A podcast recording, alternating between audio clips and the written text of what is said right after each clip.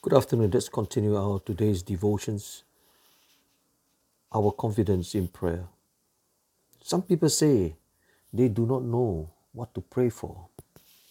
The answer is that we are not to ask God for anything outside of our purpose. You know, when you ask, you do not receive because you ask with wrong motives, that you may spend what you get on your pleasure. James chapter 4, verse 3.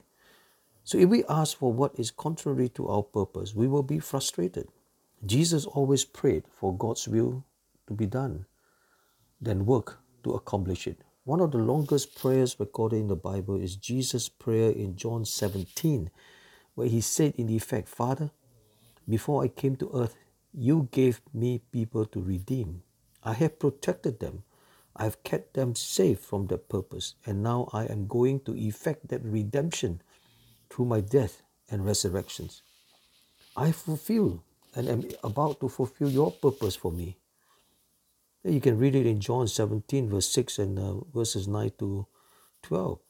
Jesus knew the Heavenly Father's purpose for his life, and he both desired to do the will of God, acted on it.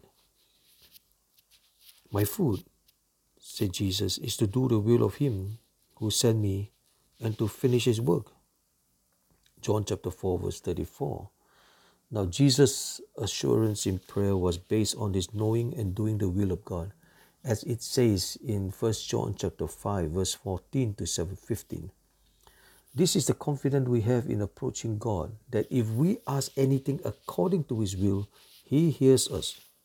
And if we know that he hears us, whatever we ask, we know that we have what we ask of him. So let's pray.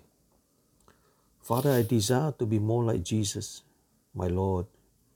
Please help me to pray from my heart that my food will always be